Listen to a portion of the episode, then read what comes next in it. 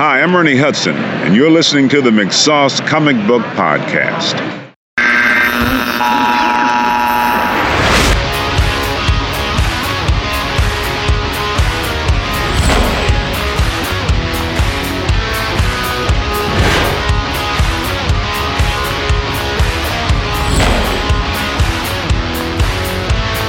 Welcome to episode 122 of the McSauce Comic Book Podcast. My name is Paul McGinty. With me, as always, are Ian Sharpley Hello. and Matt Cassell. I like the energy. The energy is up. I really wanted you to do the hello. Um, and I'm like, hello. Oh, should we start over? We could have done that. No, you but- blew it. Oh. It is Monday night. Fuck. Keep going. Keep going. Keep the streak alive. I'm sorry. Who who blew it? Well, you blew it and then I blew it again. Double blow. Isn't that like What's the that called? Baltimore blower or something? it is Tuesday night, September 29th. And tonight we are fresh off another convention, but fresh off the last stop of the McSauce convention train. Baltimore Comic Con this past weekend. We're going to do a little Baltimore Comic Con recap. And then we're going to talk our top six Star Wars characters Why six? because the NHL season kicks itself off next week, and in honor ah, yes. of hockey season, we're doing our top six starters of the Star Wars universe. I wish we could have done our top 53 whenever the NFL season started. everybody.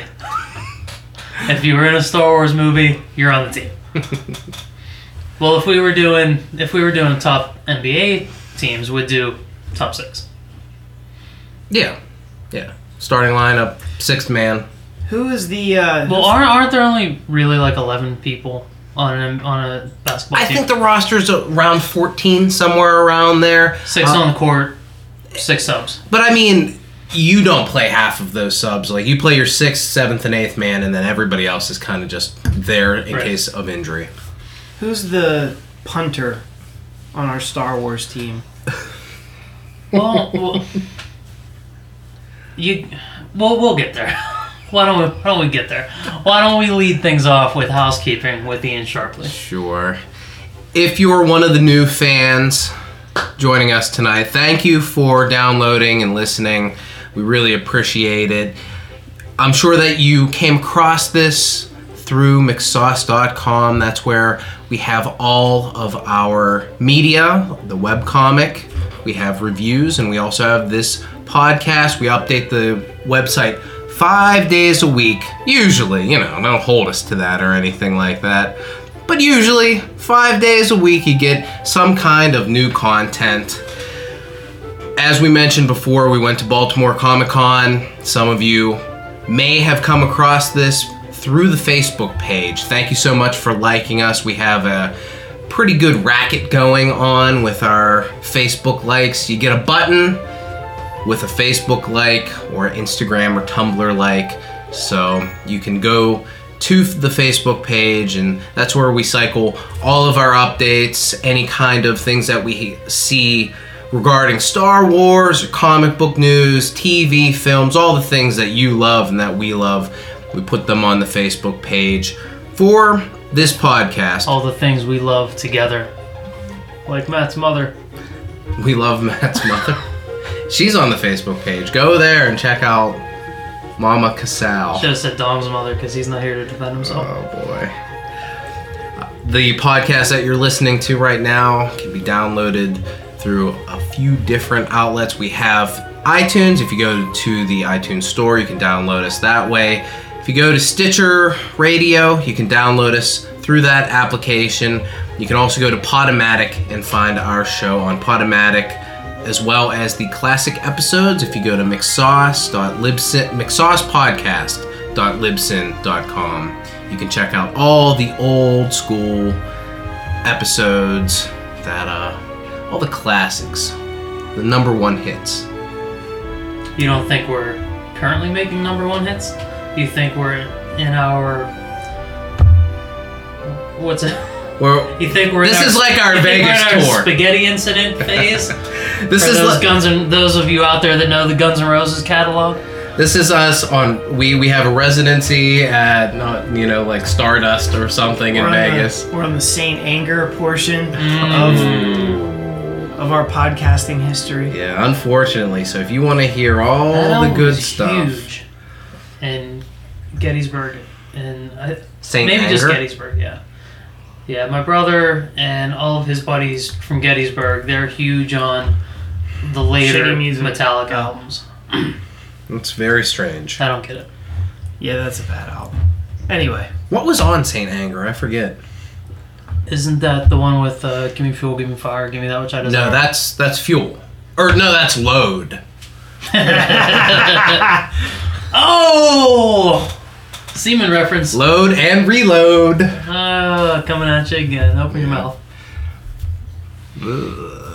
No, I don't know what's on Saint, Saint Anger. Anger's on it. Some kind of monster, Invisible Kid, anything. I don't know. No, I'm may- pretty sure- Saint Anger might have been the. I'm pretty sure if you Single. played Saint, Saint Anger, I'd be like, oh, I know that song, but I could not. I couldn't name it. You know, Yeah. I gotta tell you, I, I actually think that the Load and Reload albums are pretty good. People had a real big problem with Load because they cut their hair. Is that correct? Was that the album when they did it? I believe so. What was before Load? Mm. I. It wasn't the Black album, was it? It might have been. But wasn't there a huge gap in time between Yeah, I the think it Black might have been album the and whatever happened after that? Yeah, because the Black Album was early 90s and Yeah. Load was like 96? Yeah. Somewhere around there? 97? yeah. It was Okay. 96. Reload was 97. You know, I feel like uh, Load was a bit of an extension of the Black Album. The Black Album was when they went mainstream. Did we even say who we're talking about? For those of you, I think don't we know, said Metallica. Metallica. Yeah. Okay. Uh, I think that's where they kind of went a little mainstream with uh, with the Black Album, and ever since then they've kind of stayed in that more accessible kind of mainstream realm. Yeah. The Black Album is Enter Sandman. Sad but true.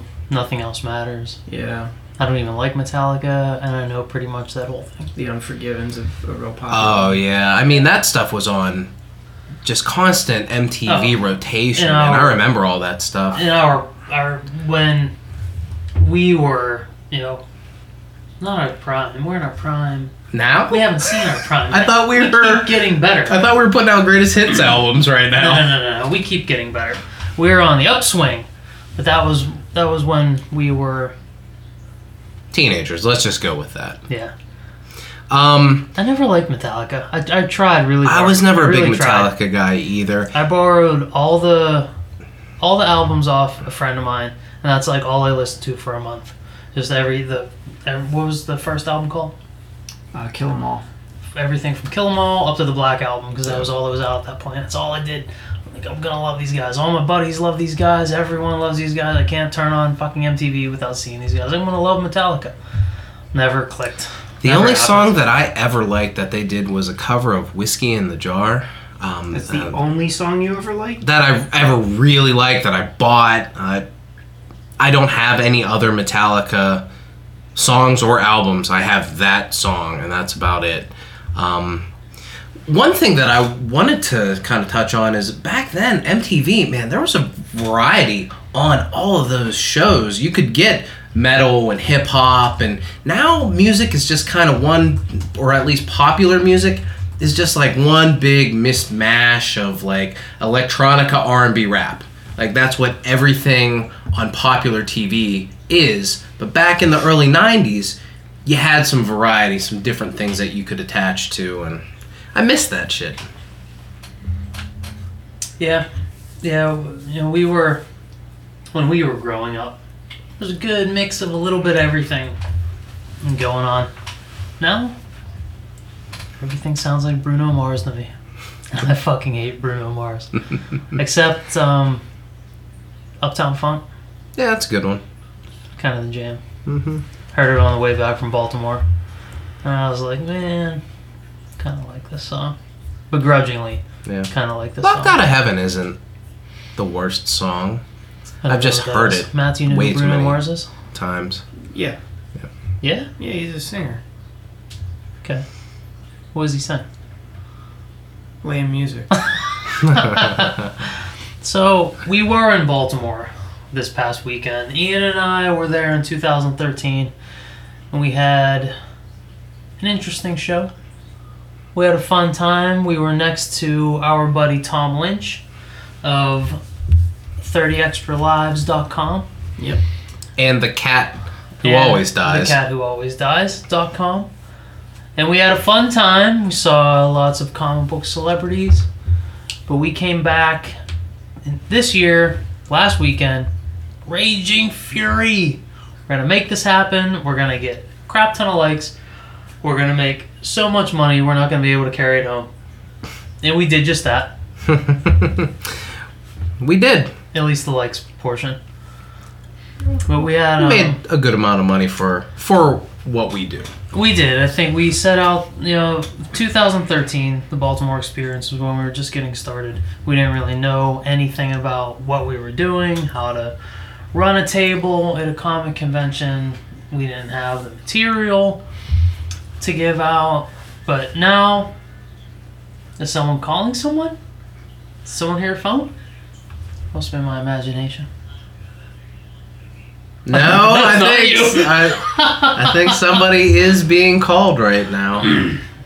Um, But it's been two years. We've done a lot of comic book conventions since then, and now we know how to handle the table. We know how to talk to people. We know how to sell artisan buttons like a champ. that's the main difference. We have become artisan button makers, professional, high quality button, producers. button salesmen. So I was very pleased with the Baltimore convention. Um, I think we had a great time all three days at the show. Uh, we had a good time after the show. We were able to go out, get some, see some local sights, get some local food, get a couple national bohemian beers. Get a little bit of crab food poisoning, perhaps. Yeah, pretty much. Walker got to walk around the remodeled Inner Harbor. Uh, I think we, I think we can all say we had a very successful Baltimore experience. My low light was going back to the hotel on Sunday morning, afternoonish, right before the Ravens game kicked off, to a flood of purple, just disgusting human beings, the worst human beings that I've ever seen in my life. Come on, Oh my goodness. come on. These are our new fans. it wasn't that bad. I hated them, but I lo- if you're listening now, I probably love you. There were there was a, a couple there were a couple times on Sunday when um, I made the assumption that someone at someone may be a Ravens fan, and I was like, oh, missing missing the game for the convention. I don't like the Ravens. I was like, oh, okay, never mind. be be on your way. But yeah, I maybe I uh, Off with you now. maybe I Shoot. Assumed along now. I assume Baltimore would have that football fervor that Pittsburgh does.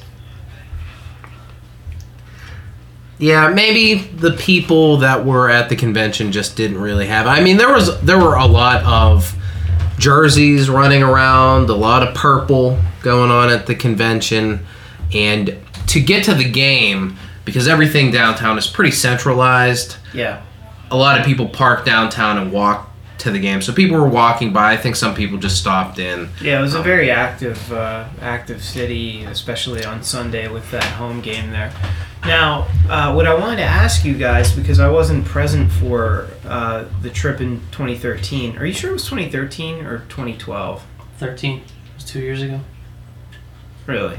Yes, because we were doing the podcast at that time. Oh, okay. All right. So, um, w- tell me what was different. We were in my current car, which I Okay. got in 2012. Okay. So I, I was just kind of curious, what was different this time versus um, the first time you did it two years ago? Like, what was your experience like at the con versus um, this year? What was it like in the city versus this year? Um, with the with the convention and with us and our handling of the booth, we had a game plan. Not only this time do we have years of experience, but this is the sixth part of the convention tour that we've been on. We just did one in Pittsburgh. I think that our convention savvy is razor sharp right now. We know how to deal with different types of customers. We know how to do. There was no hard sell before, where now that's a skill that I think all three of us have developed, and how to kind of talk to the customers. And now we're comfortable enough saying, "Hey, stupid costume, come over here." Now, I, I would like to kind of clarify what the hard sell is okay. for us versus maybe what it's like for some other uh, booth dwellers. That's a good point. um, you know, sometimes I feel like I don't want to go through Artist Alley because I feel like you're being yelled at from afar to come over and, and look at somebody's what they're peddling and and they want you to you know give your time to look at their shit that you don't really have any interest in It's like you're a pretty girl walking through a construction zone. You get a lot of cat calls. Hey there. Exactly. Yeah. So, uh, you know, for example, Ian, I think you and I were walking through the convention at one point, and somebody shouted to us, "Do you like superheroes?" It's like, where the fuck do you think I am, bitch? Like, what what does this look like to you? Does this look like the woodworking convention? Right. I was gonna say the train convention, but yeah, same difference. So we don't do that at the McSauce Comic Book Podcast convention table. We'll give you the hard sell, but you have to show some semblance of interest in what we have. The only time we kind of shout at you is if you're wearing a costume that we approve of. If we don't approve of it, we verbalize that in a much more subtle way. we I think that our we actually would request that you take that costume off That is and leave the convention. That is the official stance, the official McSauce stance on poor cosplay etiquette. we established the cosplay police in this last show. I don't I don't know why this wasn't this hadn't been established all year because we've been judging people's terrible cosplay. It was All year. basically like E Entertainment's red carpet. It was Mc, the McSauce red carpet. And I maintain just because you're going to the comic convention doesn't mean you can put on whatever the fuck you have lying around your house. yeah, I think one of my bigger. Fucking be something. I okay? think, yeah, I, I agree with that, Paul. But one of my other pet peeves i- is the store bought Halloween costumes that people come in wearing. It's like like a like a disposable tablecloth that they're wearing with like Darth Vader printed on it and a and a you know little mask, and they're like, "This is my cosplay." No, it's not. Take it off. Those were adorable whenever I was He-Man in 1984 Exactly. and wearing a He-Man bib and that Yeah. sharp plastic mask that cut You- my lip. You, st- we all still have scars all over our face from that horrific I- Halloween. Because they had that little teeny tiny mouth. Arou- all around the edges. Yeah. framed your face. The the mouth. Oh my god! To this day, Ian, I can see your cold sores. And, then and let's not Well, that's from something else. that while you were wearing those non-breathable masks, the sweat almost sealed the edge of the mask around your face. Yeah. So all you had was a teeny tiny little mouth hole to get oxygen from. And what was right. holding that mask on? That really like tight rubber band, like rubber band, but it was like a real thin one. And it so, always broke, and would- you'd always have to restaple the edges. so no matter what, if it wasn't fresh out of the box, you just look like a ghetto piece of shit. you guys had a re- you guys had more of a problem with the kids this weekend with the spirit store Halloween costumes than I did. I had a problem with the fact that they weren't comic book related. They weren't, you know, and we've done six conventions this year. We've been to a ton, a ton of conventions. I will bend the rules for anime. it's very noble. I will bend the rules not as not as, you know, well for video games. So, wait, anime gets the nod over mm. video games? Yeah, Blasphemy. yeah. You don't think so? No. Anime usually has an accompanying manga, which is a comic book. Oh, thank you for the lesson, Professor. but video games is just like, well, like you can you can find There's all kinds of of fucking for video games. anime. man. Yeah, like you think you're gonna find as much video game shit at a comic convention as you would anime stuff? No, but I'm more accepting of video games and anime for two reasons. One, I like video games, and anime is dumb. I'll give. I, I I'm gonna give anime the nod. Oh, Paul. Ian, you're the tiebreaker. I'm a little more accepting of video games Right on. because there are more video games that I Not appreciate. surprising. That's right. Well, You is lose, it not take your surpri- costume off. That's so Is it- racist. this is bullshit. Wait, why is that racist? Wait, why is it racist? How did race come into it? is this like a? Oh, because we don't like Is it a chocolate chip ice cream is for black people thing? Like I found out this weekend. Is that correct? I'm the guy at the table that's one That's what. one sixteenth Asian, and all of a sudden, anime is out the door. I don't know what you just said, Paul, but explain to the listeners how chocolate chip ice cream's for Oh, black blacks. people love chocolate. I don't know. Paul's gonna have to explain it because we came back from our ice cream lunch. Yes. And we came back to the table. I had my favorite mint chocolate chip, and I'm sitting there, and Paul's like, "Oh, that's for black people," which that's not insulting because you know, but how so?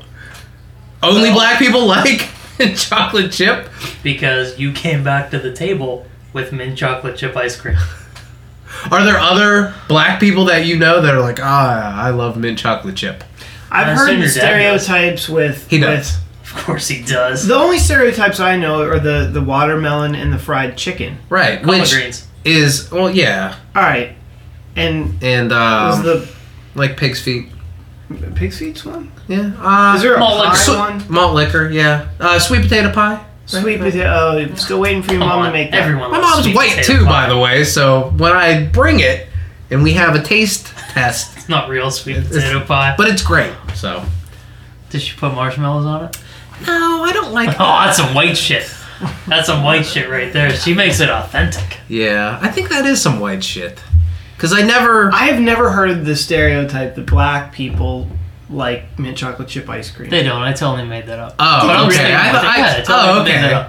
I was like, oh, Maybe that'll is that that'll a catch thing? on. Yeah. I knew of. Uh, I bet if we go I knew out- menthols, which are also mint. And I'm like, man, the whole ride home, I'm like, is mint like a black thing? I love mint. So Is menthols a thing? yeah, menthols is a that's a Really? that's a black people cigarette thing. Can I just speaking of menthols, and I don't want to get off on a on a on a vocabulary tangent, but am I the only one that occasionally in my head like confuses menthol with methane? Because menthol is such a refreshing and soothing like scent, right? It's supposed Right. to make you feel good. But methane comes out of your asshole. Right. And that's like not a refreshing or soothing scent. Why would you confuse those? Menthol, methane, you don't see the similarity? Well, yeah, but I don't confuse them. Well, you're really amazing. Sometimes I do. I well, that sounded like methane. It was my elbow. That was picked up. no, I've never gotten those two confused. I can see how you could. Yeah. but. it's been a thing. I like I think about it sometimes.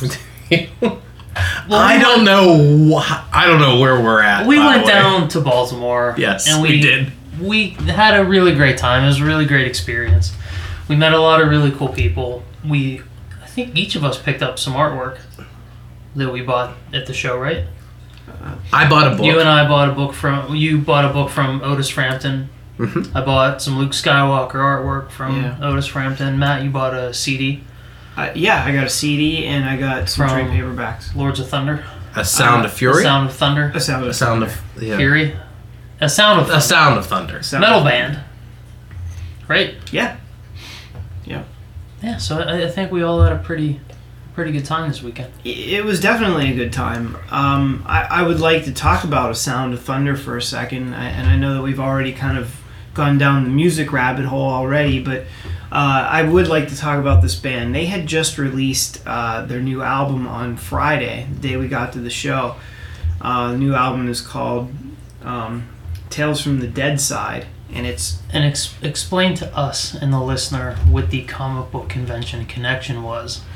uh, the comic book connection convention connection. Wait, The comic book convention connection. Oh boy, that sounds like the old. Never mind.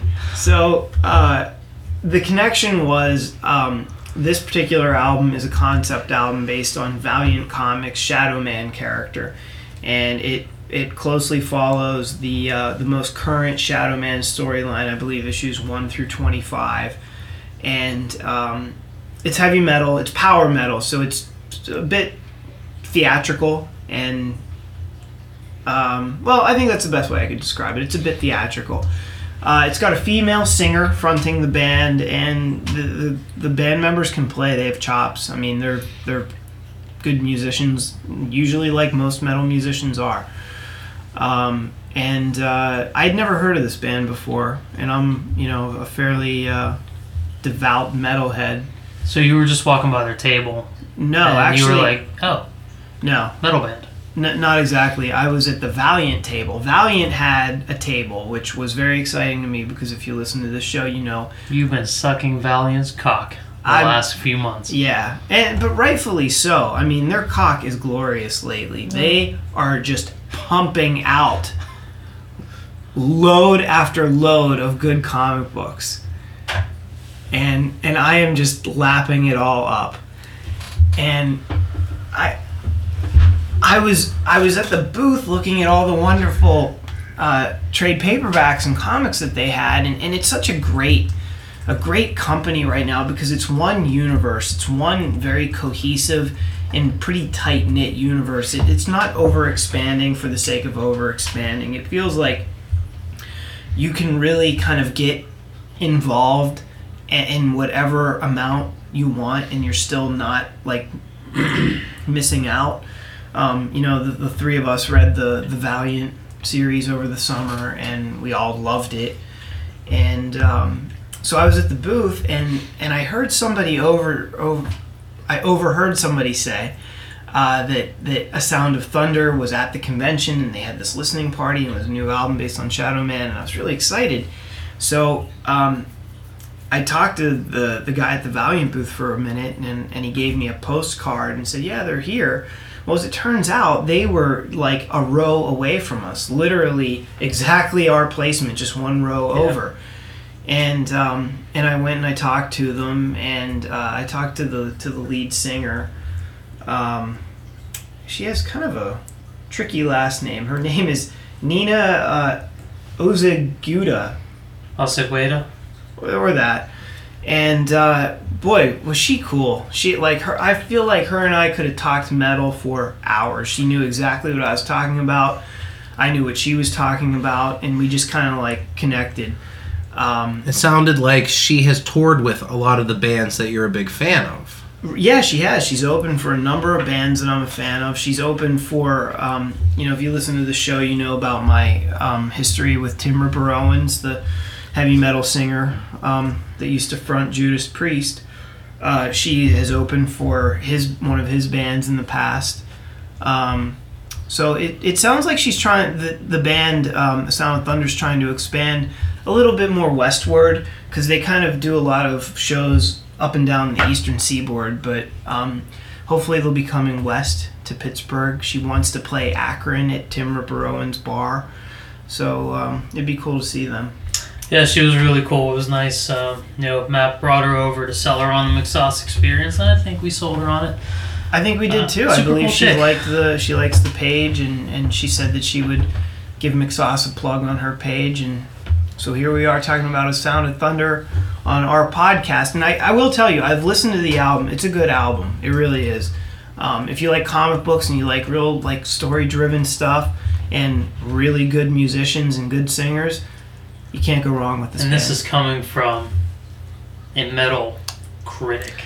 Matt Cassell, professional metal critic. Yeah, Yeah. someone that's not gonna give a band a green light just because they were cool. He's gonna bust some chops. It's true.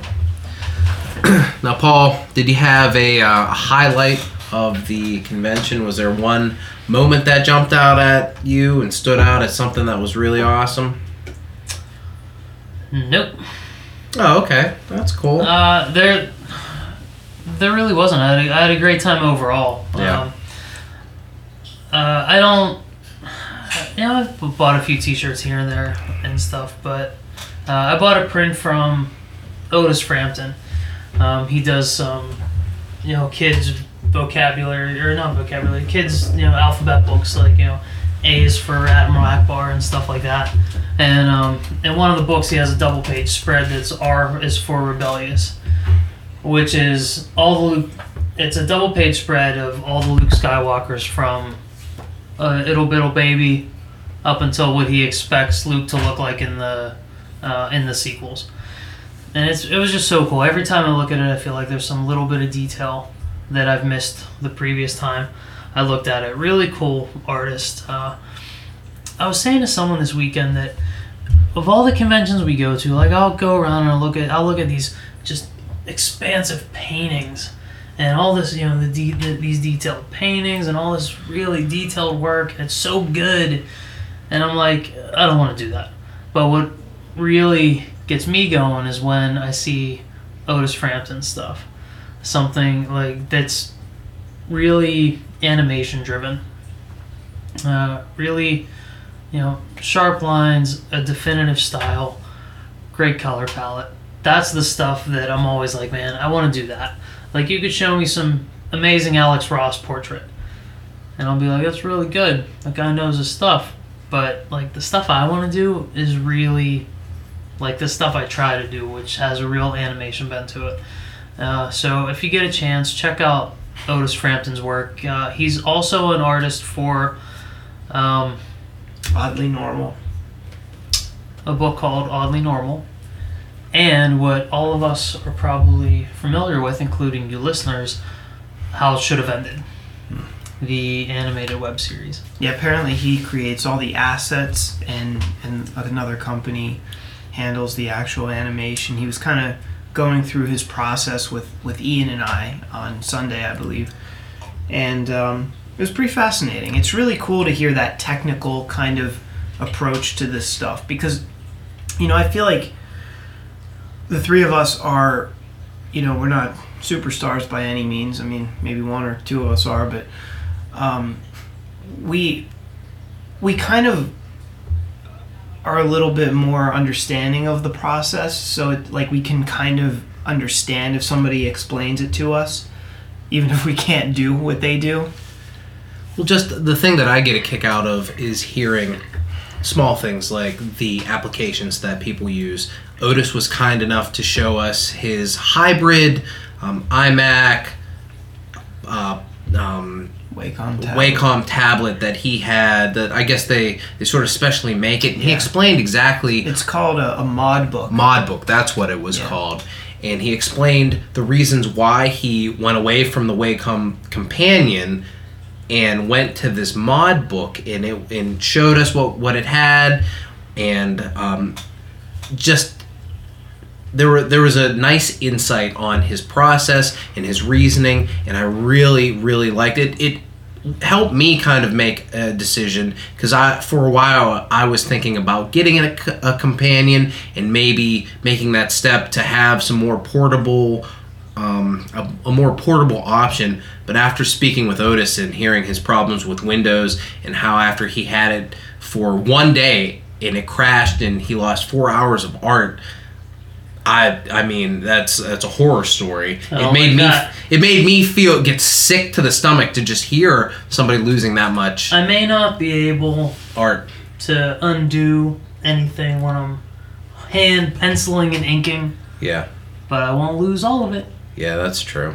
But um, it was really neat to and and we've Matt, you and I have walked around and talked to other artists at different artist alleys and kind of heard stories about how they create their art and what their influences are and what kind of products they're using, what's coming out, the new things that they're excited about. everybody's different too. You know i feel like there's no two artists are alike in, in the way that they do it. It's yeah, it's really fascinating for uh, for guys like us i think. Yeah, that's one of the fun things about art is that there is, you know, you you take it upon yourself to find your own way and how you make your art.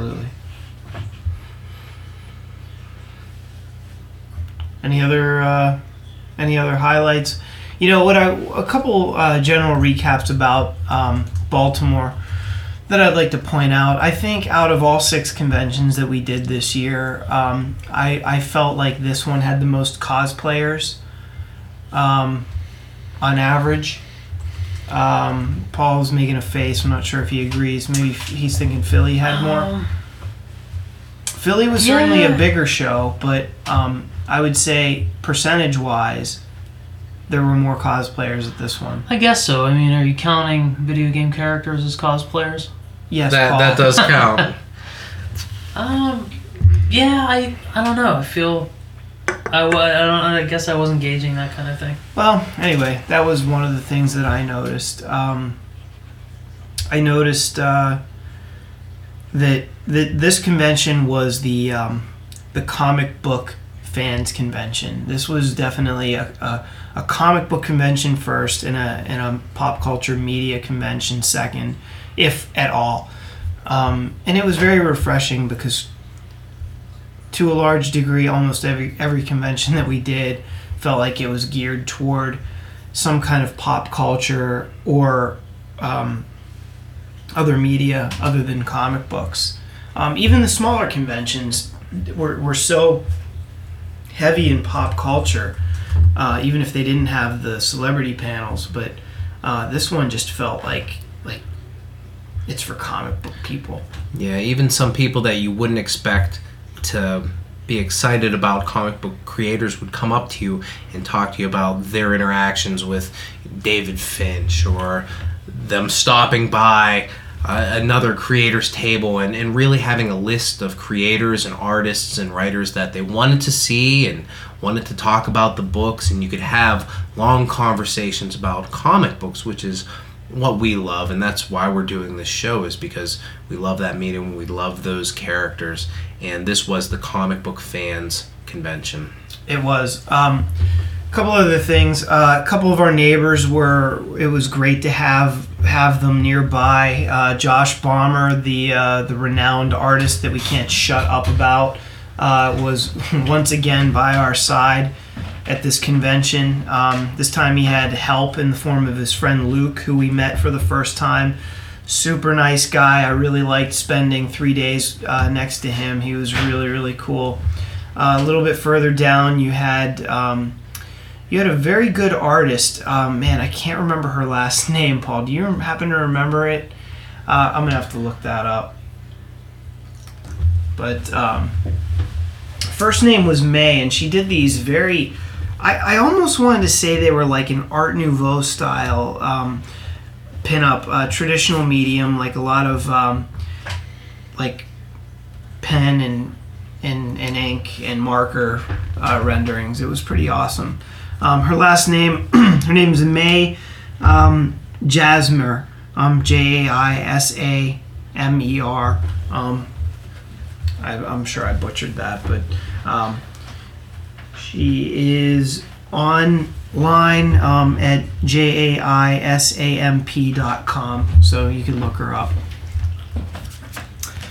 Yeah, it was really funny that Baltimore. Well, we asked to be next to Bomber, and Bomber requested to be next to us, but um, they put May on the other side of Bomber, and it was kind of Pittsburgh row, having uh, the three of us Pittsburgh folks all together. Yeah, yeah, it was pretty wild. Um, you know, it's funny. We Paul and I used to work with uh, with Bomber um, at our day job, and uh, I actually went to the same college as May, so we had like all the same teachers. So it was just kind of a- small world in Baltimore. It felt like, and you know that after six conventions, and I said this to um, to you guys earlier uh, in the weekend that um, after having done six conventions this year, holy crap, there are so many friendly faces that we recognize. And no matter where we go, we're hundreds of miles from home, and it still feels like we're home because we're around people that we know. It's it's really remarkable. It's a very very uh, unique feeling, I think, um, and to be a part of that is is pretty cool. You know, I'm exhausted from convention season, but but that was a really great experience. Yeah, every time we walk in the door, it's somebody that we know saying, "Hey, you know, I'm glad that you're here. It's going to be a great show," and kind of gets you a little bit pumped up about what's what's ahead of you that weekend. Yeah, for sure. Ian, is there anything that stood out to you? On Saturday, just how uh, Friday we we came in there, we were really tired. We had a long drive, and um, as Friday shows kind of go, there are there's not a lot of people are at work. They're a little distracted, but Saturday made it all worthwhile. Seeing uh, people stop by the table and have interactions with us, and as I mentioned before, really talk about comic books and artists and writers and characters that they loved, and and not just TV shows and movies. Those are great. It's fun. We'll talk to you about Avengers, Age of Ultron all day, and that's fine.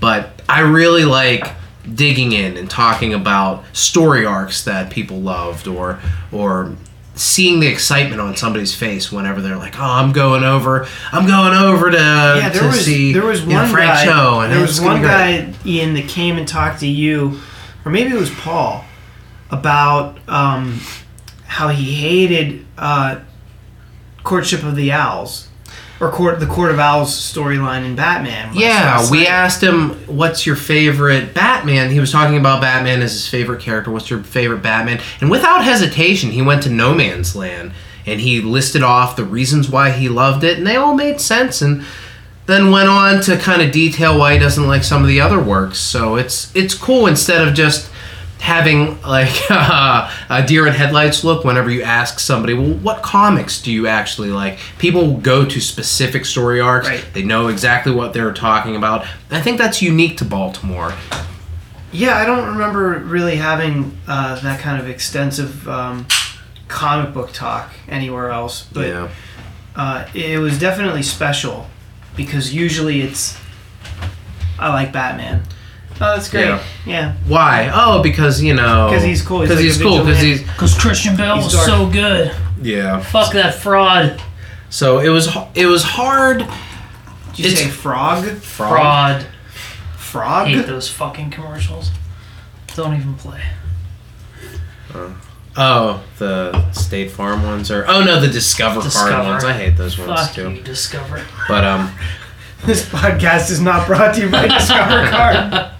Yeah, Pittsburgh Comic Con had a lot of celebrity interactions, a lot of different moments to point to. Baltimore was just an overall good feeling, a lot of different interactions with fans that I really took away and, and felt good about. Yeah, we had a great time. I feel like it was a really good cap for the convention year for us. We're probably not going to get out to as many shows this year, next year as we did this year. So, going out on such a good note with Baltimore uh, was a really good good way to wrap up things for 2015. So Matt and I were talking earlier today about how how much better Ernie Hudson looks than Billy Dee Williams currently. And I said, well, you know, it's because Ernie Hudson's been a working actor since Ghostbusters. Billy Dee Williams hasn't done too much. Matt countered Billy Dee's al- also has like 10 years on him. Is it 10? I, I'm just guesstimating. I'll take a look. I, you know, it, it's probably closer to 20. Um, honestly, I, I think Billy Dee is quite possibly 80 years old. Um, Billy Dee Williams is 78 years old. and Ernie Hudson's early 60s. Yeah, 61, I'm guessing. 69. Oh, 69? Really? Yeah. He looks Slicker's only- fantastic for Slicker's 70 only- years old. Yeah, looks like there's only nine years between them. Huh. Wow. Looks more like 9,000 years. So, yeah, Ernie Hudson. We saw him in Pittsburgh. In person, we shook his hand. Diesel. I wouldn't say muscles on top of muscles, but for a 69 year old guy, my man looked good. But Billy Dee Williams ugh, doesn't doesn't look all that great lately. And I said, well, it's because he's a working actor. Ernie Hudson's been doing a billion things. Like he's, I, I see that, I see that dude more than I see my mother. He works so much. But Billy Dee, he did Jedi, and then he did an episode of Modern Family, then some Dancing with the Stars. Batman. And he did Batman. I mean, the expansive role of Harvey Dent. I mean, something he could really sink his teeth into, chew on for a while. A total of like 27 seconds of screen time. Which he was brilliant. Well, smartass, he was a better Harvey Dent than Tommy Lee Jones was. Yeah, I suppose. I suppose that's true. So, and that naturally turned into we really hope Billy Dee Williams gets brought back for episode 8. There's been no word on him coming back for Star Wars: The Force Awakens. It's been confirmed that he's not coming back, right? Like he's not going to be in this one, unless that's one of the really, really guarded secrets. You're correct. It seems impossible for them to eat, bury that, or that that's also silly for them to bury that. That you know, like if he's going to be in it, just let us know. That would be fine. Yeah. Yeah. Yeah. So, uh, you know, so Matt and I were talking about which, you know, like the the important Star Wars characters. You know, who's who's important, who really makes a difference, who's integral, and you know, you know Han, Luke, and Leia, you know, top three, and eh, Chewbacca, Darth Vader, but like guys like Lando, Billy D. Williams, there they should be right up in that mix. Right. I think we're if we're gonna do top six, I think we're kind of just talking about who the sixth per- person is going to be in this mix because I think we're all gonna agree on the top tier. Do you think so? I think, but I mean, maybe I haven't listened to this show where all we do is argue. So Well, I'm sure one of us is going to be obstinate just for obstinate's sake. Are you? Uh, we're looking at you, Paul. No, I'm looking at you, Ian. I know you're looking at me, but you should be looking What did we You last? should be what looking did we in the last mirror. argue about? Oh yeah, Star Wars yeah, merchandise. yeah that, that's right. You were you were being argumentative just to be argumentative. No, I was. there's no way you're really that dumb. that was incendiary on purpose. Don't get mad. of I'm not I'm not mad. Of everybody that has heard the podcast or I talked to, everybody agreed with me. Yeah, dummies. I A lot of guess so. dummies out there. I'm You hear you hear that, fans? I'm looking at you, listeners. Not that it's a surprise, but Paul thinks you're dumb. Coming to you from Mr. Fuck the Fans. Did you notice that I wasn't a part of uh, being um, argumentative for argumentative's sake? Like it was between you you, don't two. have that you don't have that passion ian and i just we we rage we're full of fire and vigor we need to get that out and you're then you're like all right let's have a rational talk Matt's like a, a, a nice babbling brook, if you will. Emphasis on the babbling. All right, or so we're volcanoes of right. nonsense and rage. so I, I don't i don't really understand how earlier it turned it became your your top six hockey lineup you have three players on the ice for your your hockey team generally at all times so we beca- it became three. Six, top six. Okay, but I think you just said generally you have three players. Did you know? If not? I did, I, I was probably thinking three forwards, two defensemen, one goalie. okay, so six. Total of six. We're not we're not relating this to the actual positions. Like Chewbacca would be the best goalie because he's got long limbs. None of that stuff. But who's he most, would be pretty good though. Who's most? Do you want to do that? I mean, Nah. no, we don't have. C3PO would be a terrible goalie. No, he can't move. No reflexes. Yeah, that's true. R2D2 also terrible. That's true. BB-8, the worst goalie. General Grievous, maybe pretty good. Mm. Multiple arms. Yeah. Marty Brodeur of Unorthodox. the Outer Rim. So, Matt, why don't you lead us off? You want me to give you one? One of the. So this is the most popular. I think this. I, I think these are the characters that that matter most. But okay, that's I like that that description that matter most. Uh, Luke Skywalker. He's he's obviously That's ridiculous. um, Wouldn't you think? Oh my goodness, both of you guys. So, uh, yeah, Luke Skywalker is the uh, the Mario Lemieux of of this um, Soissons six. Uh huh. Of this of this team. So yeah, Luke Skywalker. There's one. We need five more. Yeah, Luke's really who this whole Star Wars machine revolves around. Right. Are we focusing on classic trilogy just to kind of keep it? I was, I was opening it up to everything, but if it's not, but like all my six would absolutely be classic trilogy Well, I mean, because the of characters that matter from the prequels are also in the classic trilogy. right. Um, I I think the next clear person would be Darth Vader. He's the focal point of both trilogies, really. So Anakin slash Darth Vader. Yeah. Yeah. Yeah. I'll go with that. Wow, we only have four to go.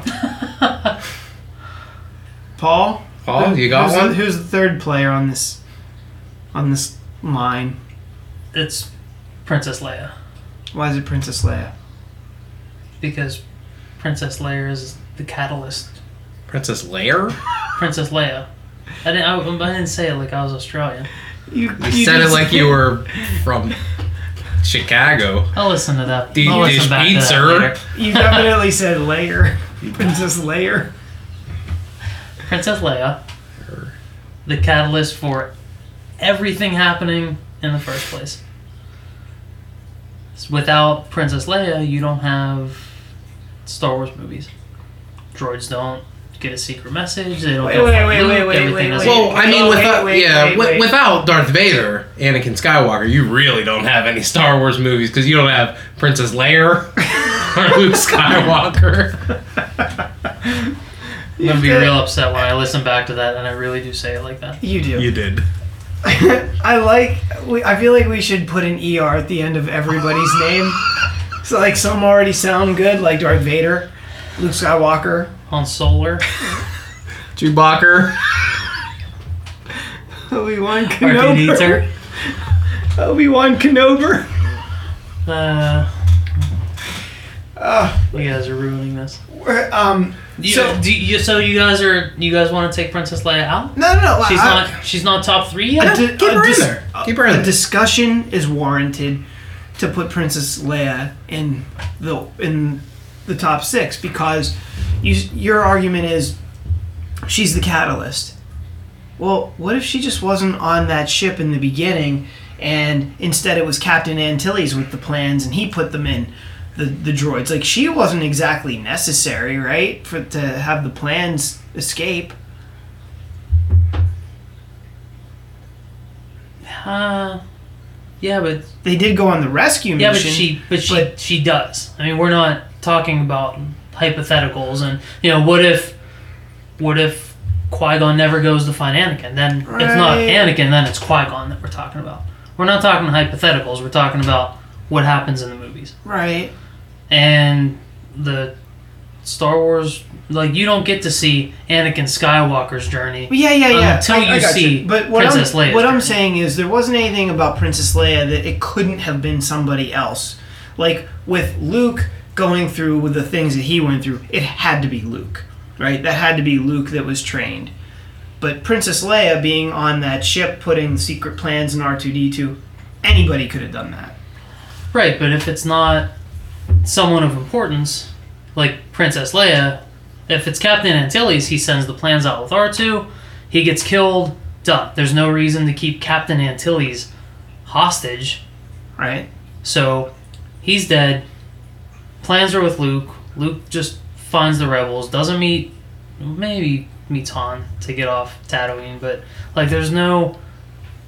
Captain Antilles is he's just the guy that does it, and then he's dead. There's no reason to keep going with that story. So Pr- Princess Leia is more of a catalyst that set all these other events in motion that she kind of like was only responsible for setting things off rather than actually being a, a participant in the actual set events. Yeah, I mean, I, but then she is a participant through everything else. Being a princess of Alderaan, she could sit out if she wanted to, but she's in the thick of it all the time. she's one of the driving forces for Luke to leave Dagobah early in Empire and, and stop his training. She's also the um, the you know the card that Vader pulls in the final battle to bring Luke out and you know get him to face him. Yeah. So It sounds a lot like she's kind of a uh, a supplement to Luke rather She's than the reason Han stays at all. So she may she might even be maybe she's the sixth player on this. You I'm know, not ready to but- sign her quite yet. Let's No. let's not Okay. Let's, don't- let's not disregard her, but We'll put her on the bench for right, now. Yeah, she could. Well, I think the reasoning we're doing this is taking a different turn. Organic, but different than I expected.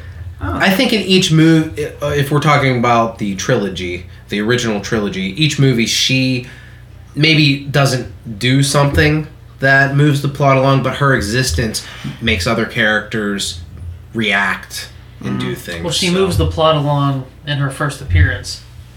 by doing something, right? Right. right. And then her being in trouble in the second one she conti- makes Luke Right. do something, Continuing to move the plot along. right? And then in Jedi, they're fucking cooked without Leia. And they get fucking eaten by little forest bears. True. Wait, how are they screwed without Leia?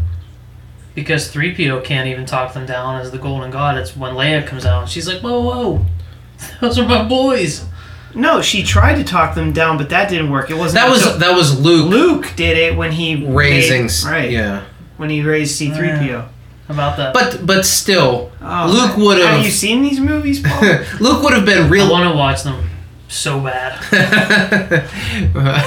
we'll watch Jedi and then we'll watch. No, like, like seriously, like I, I feel like I'm due. Like I want to sit down with the original trilogy and just do nothing but watch those movies. I I I feel that the most important thing that happens with Leia in the in Jedi is that Vader is like, oh, your sister. yeah, but that's not even. It makes Luke come out in a rage and almost Yeah, kill his that's nothing. father. That's nothing she does. That's true, but she's a a piece of of the storyline. I mean, that's a major thing that happens. You don't gotta give me that heat. I'm Alright, the one that picked Leia. this heat? let's let's Is he- let's go ahead and keep Leia on the sides and, and maybe discuss a couple other characters and maybe we can come back to her. Uh, char- character that I feel belongs on this list is the Emperor. I feel like he is a major major force in the whole saga. As a matter of fact, he's the one that manipulates everything to happening. Um, he's the reason there's conflict to begin with. So, I I mean, I feel like he's he might belong on this list more than anyone. I feel like you and I are looking at this from two different perspectives. okay, give it to me. You're looking at this like how everything chronologically plays out. And I'm looking at this like he's not even in fucking A New Hope, so he doesn't count. He's not that important. Only characters that were in a new Hope. so Lando won't count. Yoda won't count. But like what I'm what I'm saying is that like I mean we can get that story going, and yeah, I guess in a way, yeah, we can get that story going. We can get everything off its feet and up and running without the Emperor. Like I wouldn't put the Emperor in my top six. The Emperor is mentioned in A New Hope. So his presence is at least felt to some degree. Yeah, It's not like he was. They had the story, and then they're like, "Oh, we need somebody bigger and better." Let ah, the Emperor. Like that was he was in place from the beginning. Ethan. He is the puppet master of everything that happens in the Star Wars universe. So I agree with Matt. Was he immediately in your top six? Yeah, he was up there. Okay. Outvoted. Emperor, top six. Okay, so we got Luke, Darth Vader slash Anakin, and the Emperor. We need three more. We were we were we may have won the Stanley Cup. Now we're looking at Western Conference Finals at best, with putting him on the team. so good. Who, who's next? Han Han Solo. I would. s- That, that's Dirty who I would. Smuggler. Doesn't matter. No. I mean, anyone can do that role. But he's but he's They important to met- the universe. They could have met Lando He- at that bar, and Lando could have done the same job Han does. He's But a- using- but he's using- playboy. Using your Smuggler? logic, we're not talking about hypothetical. We're talking about what happened. They didn't meet Lando. He was off doing other things in Cloud City. We were talking about what actually happened. I was, think he he was, was- administrating. I think Paul was purposefully being um, facetious. I oh I I understand. I understand. I don't know why, but okay. So, Paul, who do you feel strongly should get that fourth slot on the team? Leia, Well, let's move past Leia for now. Han Solo. Okay. because he's a gigantic part of that trilogy. Yep. No, you guys, you guys are out on on Han. No, I agree with Han Solo. I want to hear more of your reasoning, or is that it? That's Ben and Luke can't get off Tatooine without Han. Luke doesn't blow up the Death Star without Han. Luke doesn't. Um, eh, so that wasn't the best uh, way to go. But those first two points pretty solid. I don't want a lot of dead dead air here. um. Okay. All right. Yeah. No, Han goes out, saves Luke on Hoth. You know, Han, i- and he's Han's proactively doing things. He's out making his own decisions. A Little help from Chewie, coming back for the Yavin battle, but Han's making his own decisions. He's going out, furthering, you know, Luke's exploits. Without Han, Luke's fucking dead a billion times. Yeah. Can't argue with that. Han Solo. I'm, I'm cool with that. Ian, are you cool with that? I'm 100% cool with that. we need that. two more. Princess Leia is still kind of waiting on the side to see if she makes the team. I Can't believe you guys are like, put her on the farm team. Well, hold on a second. What about Padme over Princess Leia?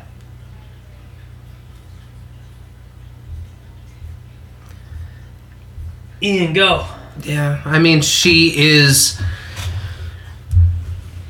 She's a driving force behind a lot of the things that Anakin does. She is the mother of two of the other main characters of the Star Wars universe. In a way, it would be silly not to put her on there since we already put Darth Vader, Anakin Skywalker on this list since. Uh, Yeah, Now- but in that weird retroactive way, the whole all six movies are about Anakin. Only three movies are sort of about Padme.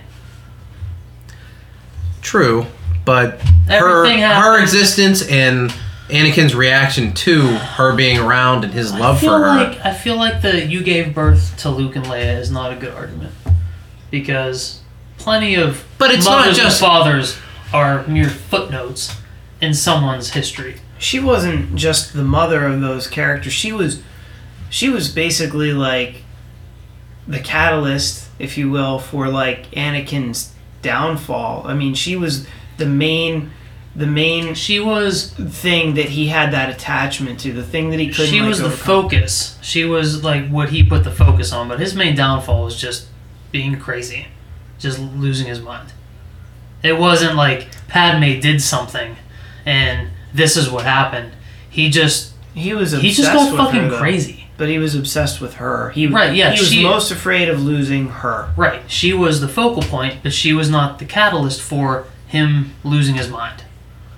He just goes fucking nuts, No, no, because he saw the future and he saw that he was going to lose and her. he couldn't handle it, And he couldn't lost handle his it. mind. But that's nothing that she did. She wasn't putting "you're gonna lose your future" and me images in his brain. You know, like Yeah. he just kind of went that way, all on his own, a little prodding from the emperor, but she didn't do Little bit. anything. Like you know, she was probably catalyst for Jar Jar. You know, offering you know, let's give the emperor full control, Mhm. but we don't really want to count that right. for her because that's that's pretty bad. Like I, I don't think Padme. I don't think she does a whole lot of And anything. Padme was the one that was influenced by Palpatine to vote in or to vote out the Supreme Chancellor to put Palpatine in. to the get old him- vote of no confidence. the confidence. old vote of no confidence. so that strengthens the Emperor's you know, Yeah. right to be on this team. The all Star Wars all star team. so are we Padme, allowed on no? Padme? Um, I'm not convinced that she that Leia belongs on there over Padme. I think you can make pretty good arguments for either, but if you feel strongly she shouldn't be, I'll concede. But Padme or Leia does stuff. So is Padme. Padme doesn't do anything except be pregnant in the third movie. okay, let's let's move on from. The, are we? She doesn't. I I Leia's say part of all all the action and intrigue. She's in the thick of it. Padme's back on fucking Coruscant, hanging out in her shit. I say no to Padme. No to Padme. Okay. How about Obi Wan Kenobi? Obi Wan Kenobi. Started the training, protected Luke, started his training, fucked up that training with Anakin. A little bit. A little Just bit. a little teeny tiny bit. Told some white lies to Luke. Oh, he betrayed and murdered your father. Well, you know, from a certain point of view, yeah, you know, whatever. Drop some bombs on him later. Oh, that chick that you kissed? Mmm, I gotta tell you about that. Wincest. Too Yeah. bad. Yeah. Yeah. Oh, oh, o- Obi- Skywalker cess just doesn't have the same ring. No, it You- doesn't. So Obi, you think Obi? Obi Wan is yeah. I mean, oh, oh, but through through the entire thing, Obi Wan is making things happen. Right. either f- screwing them up or fixing what he screwed up. He's not perfect. That's what makes him a great character. He's got flaws, but in the end, sacrifices himself for the greater good. Yeah, he does. But that wasn't the end, was it? No, It never is. that wasn't the end. Because when you're a billion dollar franchise, it's never the end. Got toys to So- sell, yo. We've got five skaters, right? Let's recap. Luke, Darth Vader, Han Solo, the Emperor, Obi Wan Kenobi. Do we have do we have someone that could possibly replace Leia, or or is she gonna take the ice? I with was the rest thinking, of you know, Yoda's worth a discussion. Yoda is. You know, Yoda Yoda's the one that really trained Luke. Obi-Wan started it, but Yoda really trained him. That's why he was successful. If Obi-Wan had trained him all the way, Luke probably wouldn't have been successful. But I always got the idea that for however, and this isn't a slight on, on Yoda, I'm not trying to be contradictory. I always got the feeling that Luke's natural ability is what really took him to the next step to be able to walk that line of the dark side in the Emperor's throne room and beat his father and still be able to throw away his lightsaber and be like, no, I'm still a good guy I would agree like. Luke's ultimate heritage. Like, oh, you know, you go through the prequels. Oh, Anakin's the one. He's the guy. He's the savior. But it's always been Luke. It's absolutely always been Luke. So even if he was trained too old, inherently Luke was able to accomplish all of this. No one else could start training with Yoda at 20 or 22 or whatever he was and accomplish what Luke did. So, as much as Yoda did, you got to give a lot of credit to Luke in that situation too. I would. I don't know. I wasn't around for all the training sessions, but I always got the feeling that that Yoda, his approach with Luke was a little bit different than the way he probably trained anybody else. He knew he had to train him fast. He had to get him up and running. So he wasn't he wasn't going to waste his time with Jedi philosophy. He was creating a weapon to go kill the Emperor. Just getting the Cliffs notes. And while he understood that there was like there was another, there was one more chance possibly. This was kind of the last hope that they had. This guy's gonna have to go out there and do this for us, so it's gonna have to be tough love. I can't imagine Obi Wan Kenobi training Luke Skywalker and taking taking him through the full training. I mean, like Obi Wan on his back through the swamps. I mean, that's gonna be tough. And, and e- even in the prequels, I feel like Yoda doesn't really do all that much. Like, what does Yoda do in the prequels? He fucks up because he's blind to the dark side. You're fucking Yoda. All the fucking shit we he's, learned about he's imperfect, already. just like that Obi Wan Kenobi character. Nobody's perfect, so you're gonna hold it against Yoda, but not Obi Wan Kenobi. y- y- yeah, I am because Yoda takes some time off. Like, oh, Yoda, he's got that that Dark Knight. What's what's he do? Well, what's he doing in the prequels? He doesn't do anything in Phantom Menace. He bails out Obi Wan and Anakin and lets the bad guy get away, and clones, and then he doesn't do anything. Eh, well, he, he doesn't do anything again in Sith, except he's like, oh well, I guess you can give these kids away to these people. He doesn't do anything. We only like Yoda is only a catalyst for the story when he trains Luke. So no, Yoda's a no.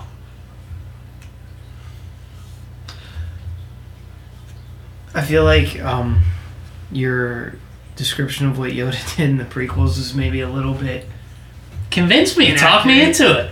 Get him on that team. So, We are a tight coaching staff. Convince me on this player. all right, so I, he didn't do a whole lot in episode one. He did those tests and he had that cool little um, sonnet or whatever the hell that thing was. Fear leads to anger, and anger leads to hate, and hate leads to The dark side. suffering. That's right. Suffering. Right. So, um, but he was the one that allowed Obi Wan to um, to train Anakin. Of course, that was maybe not the smartest decision. Right, and Obi Wan could have done that on his own. He didn't really need Yoda's permission to do that. Right. Well, if you're following the Jedi bylaws, maybe you need your boss to sign off on But it. at the. oh, Sure. Okay.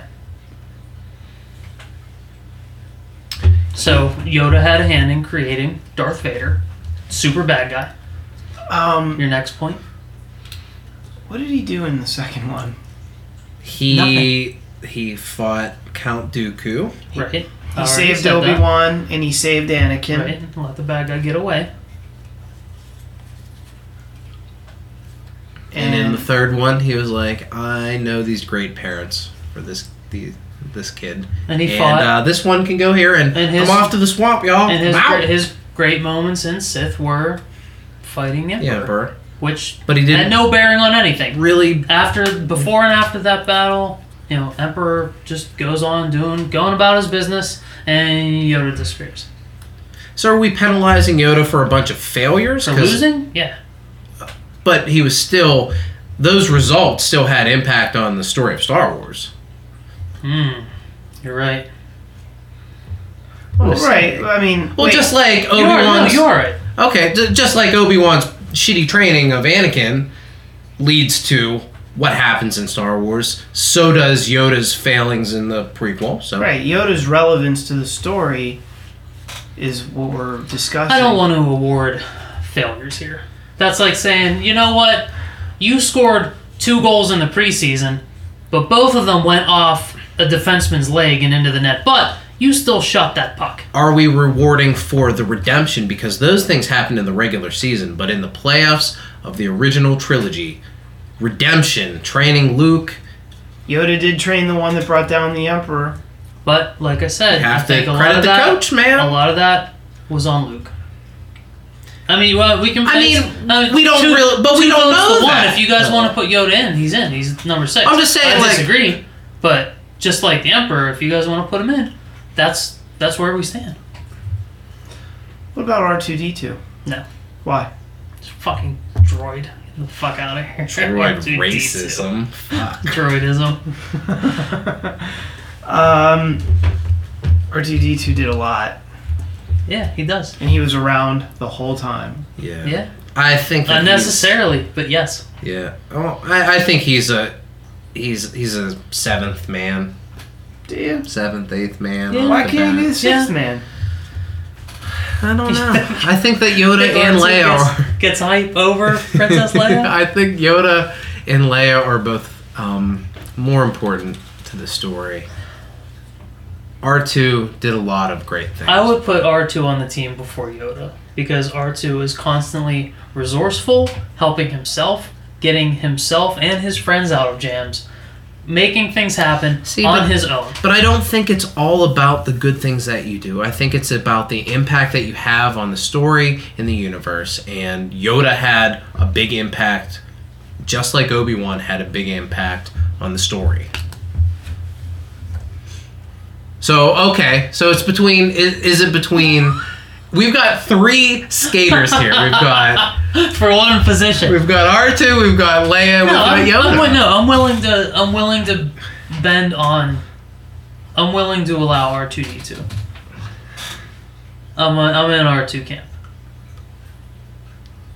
Because he does, even he, like through the whole thing. Again, Well, sell. Well, then sell we're me. looking sell we're me. looking at it differently. Ian, I'm looking at it more like how you look at it with what character has the largest impact on the story. good or bad. Good or bad, right. They affected what is Star Wars. You're looking at it as who was very successful within the framework of that story. We need to get on the same fucking page about what constitutes um, making the team here. Is it about how well you do within the framework of Star Wars, or is it how much you have impacted that story that is Star Wars? I I can't award failure. I can't reward failure. I can't do it. I know we're doing a sports analogy, but you realize that this isn't a sporting event, right? Like this is a story. Yeah, Okay. yeah.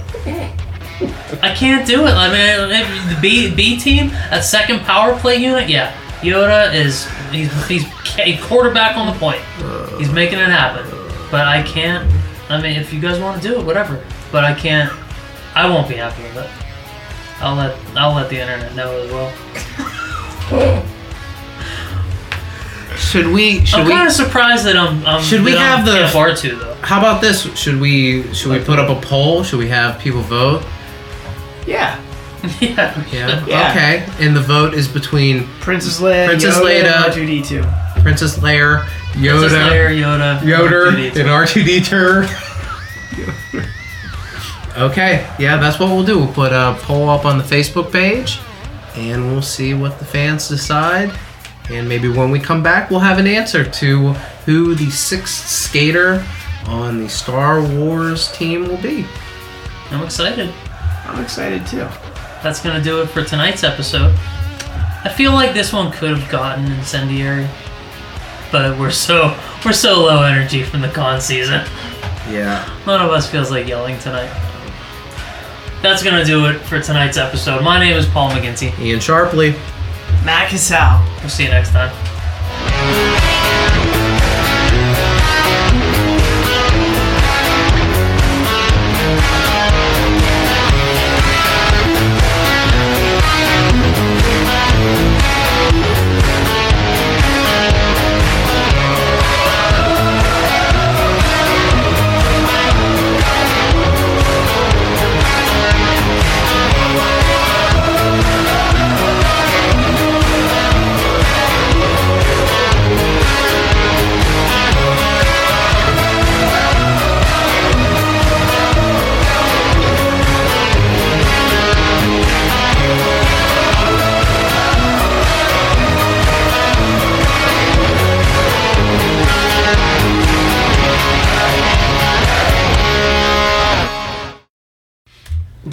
Rusty trombone is? No, I don't, man. Why don't you tell me? I don't know what it is. I've just heard the term. Who told you that? Was it your mother?